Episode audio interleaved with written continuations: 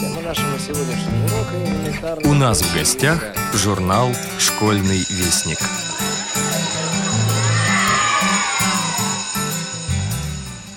Здравствуйте, уважаемые слушатели Радио ВОЗ.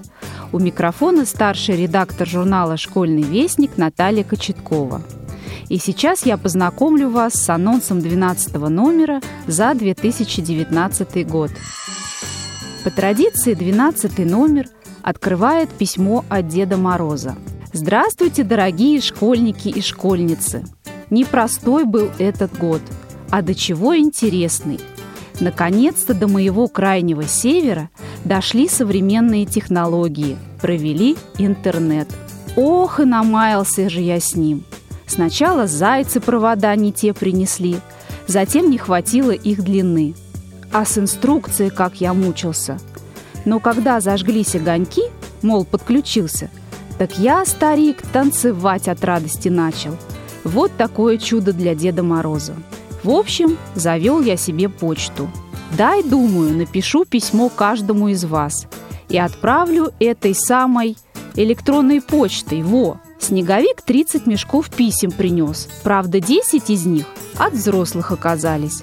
А им-то обстоятельно надо отвечать, подробно, с примерами. Да только ни рук, ни времени на это мне не хватит. Поэтому решил я по старой доброй традиции поздравить вас через мой любимый школьный вестник. Ученик второго класса Павловской школы-интерната номер два Владислав Великоченко познакомит наших читателей с историей, которая приключилась в лесу под Новый год – Оставим елочку в лесу. Эта история случилась в лесу под Новый год. Я случайно подслушал разговор двух елочек. В Новый год и взрослые, и дети стараются сделать праздник.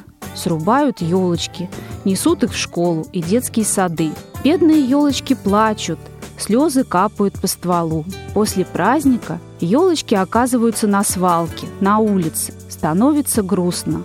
Прошел праздник, елки стали не нужны, бесхозно валяются по городу как мусор. Немного поразмыслив, мы вместе с воспитателем и ребятами нашего класса приняли решение оставить елочку в лесу. В школе провели беседы о том, что неразумно вырубать зеленые красавицы. Посетили лесное хозяйство города, где нам рассказали, какой это большой труд посадить и вырастить ель. Нашим подшефным ветеранам мы делаем елочку из подручного материала своими руками. Дарим радость людям старшего поколения, которые остались совсем одни. Проводим профилактическую работу среди школьников и родителей. Рисуем плакаты и листовки с призывами не губить елки. С плакатами посетили администрацию города и внесли предложение по переработке уже использованных елок. Из них можно сделать много полезных и нужных вещей – Например, из мелко порубленных веток можно делать корм для овец и коз, приготовить отвар для принятия ванн или сделать своими руками мыло. А еще из них получается очень хорошее удобрение для почвы. Каждый год в нашей школе мы проводим конкурс «Елочка своими руками». Пусть совсем немного мы сделали в этом направлении, но мы стараемся достучаться до каждого сознательного гражданина. Только все вместе мы сможем оставить елочку в лесу. От каждого из нас зависит экологическая ситуация города, страны. Я хочу, чтобы у всех был праздник с елочкой, которую мы сделаем сами. Новый год – это такой волшебный праздник, что даже взрослые вспоминают, что они тоже когда-то были детьми и вновь начинают верить в сказку про Деда Мороза, который приносит подарки и аккуратно раскладывает их под елочкой. Раз в год каждый из нас оказывается в его роли и дарит друзьям и близким подарки. А вот как эти подарки выбрать? Как отыскать среди новогоднего многообразия тот единственный, который придется по вкусу другу, тот исключительный, который порадует маму, и тот неповторимый, который никто, кроме вас, для младшего братика найти и придумать не сможет. Ломая голову над этой непосильной задачей, поневоле начинаешь сочувствовать Деду Морозу. Тяжелая у него работа, а до праздника остается совсем немного времени. И начинается суета, переполох, кому какой подарок подарить, где его искать и как не остаться на все праздники с пустым кошельком. А волшебной палочки-то у нас нет, пока никто не подарил.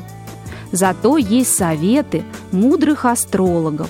С их помощью подойдем к этому вопросу со всей серьезностью и по науке, науке астрологии. Если вы в нее верите, конечно. Читайте подробную инструкцию, как выбрать идеальный новогодний подарок и мотайте на ус.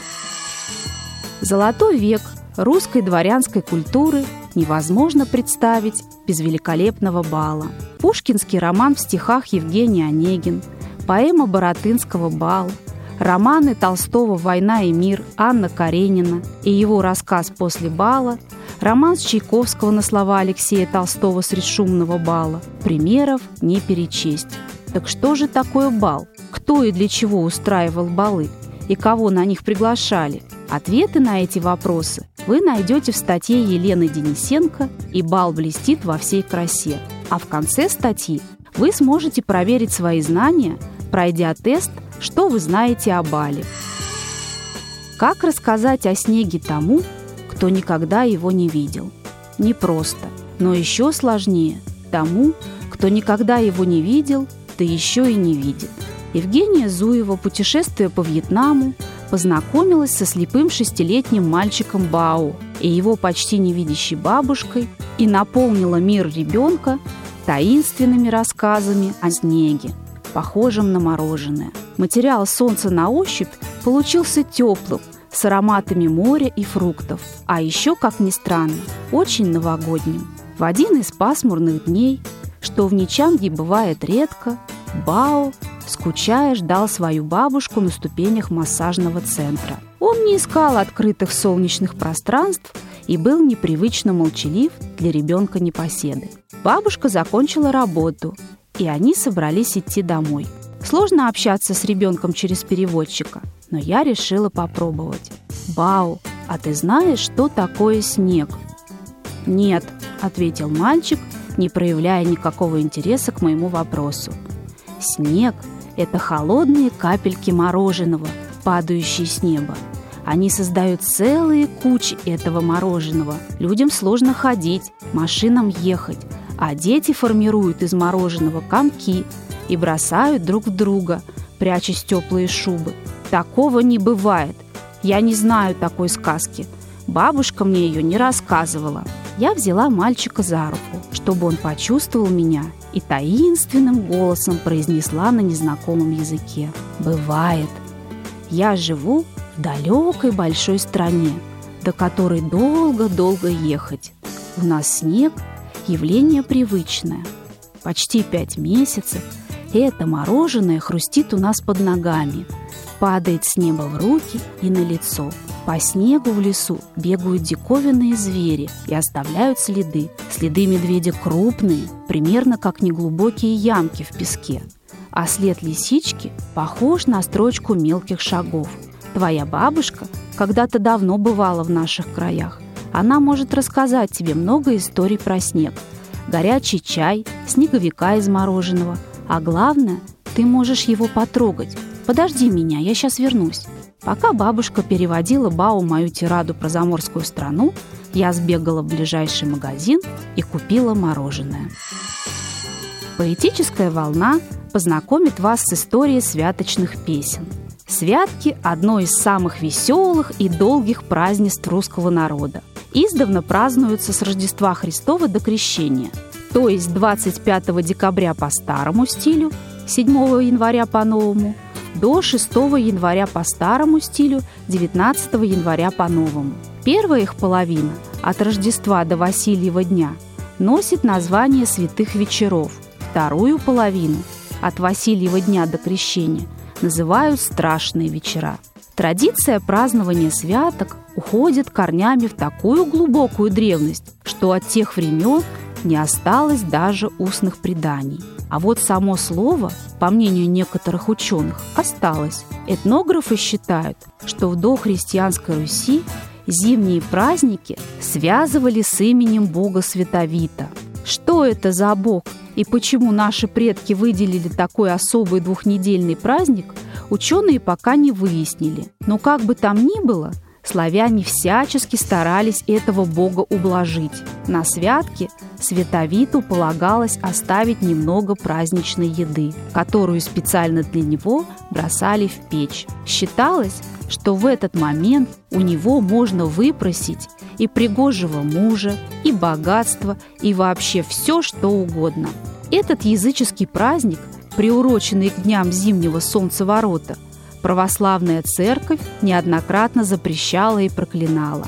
Тем не менее, даже ей оказалось не под силу справиться с многовековой традицией бесовских игрищ. И чтобы со временем вытеснить из народного сознания языческие представления, к святочным дням были приурочены христианские праздники. В результате христианские понятия наложились на древние языческие верования.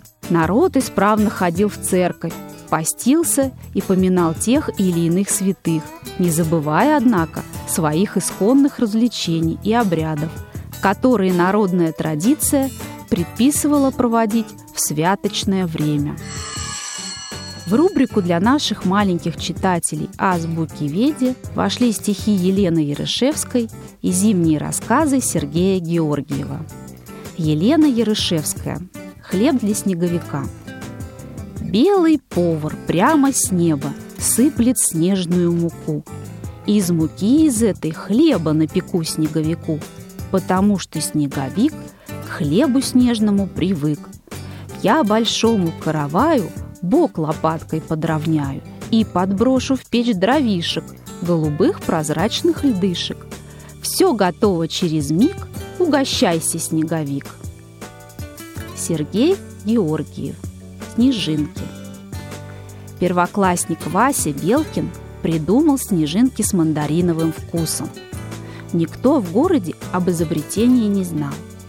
Мандариновые снежинки падали себе и падали с неба просто так. А люди шли по делам, и ни один не догадался хотя бы поймать снежинку на язык. Васе Белкину немного даже обидно стало – он ведь не для себя старался, мандариновые снежинки изобретал. От обиды первоклассник начал придумывать. Яблочно-грушевый иней. Вот хотя бы. Но тут к Васе подошел соседский противный серый кот и громко произнес «Фу, какое возмутительное безобразие! Прекратите немедленно эти глупости!» Начинающий добрый волшебник несказанно удивился. «Э, «Разве вы, про простите, кот говорящий?» «Вовсе нет. Просто не могу молчать», — гордым и даже вызывающим тоном отвечал серый кот, да еще дернул хвостом. Это от возмущения. Наверное, он хотел добавить, что лучший на свете вкус вовсе другой. К примеру, как у вареной морской рыбы ментай или у селедки. Но кот ничего больше не сказал и с достоинством удалился. Вася Белкин расколдовал снежинки и тут же придумал, что все в городе сосульки имеют вкус пепси-колы. Стоп, остановитесь. Нет и еще раз нет, забудьте. Об этом вообще лучше никому не знать. Хоть это и чистейшая правда. Ангина не дремлет, друзья. Хе-хе, хе. Далее идет продолжение повести нашего автора из Севастополя Татьяны Корниенко «Последний шанс», написанный специально для нашего журнала. Начало читайте с 3 по 11 номер за 2019 год. Все постоянные рубрики, проба пера и на черных и белых полях также на своих местах. Брайлевский номер содержит рельефно-графическую иллюстрацию – новогодний календарь на 2020 год. Спасибо за внимание. У микрофона была Наталья Кочеткова. До новых встреч! Тема нашего сегодняшнего урока – элементарные функции игры. Откройте ваши учебники.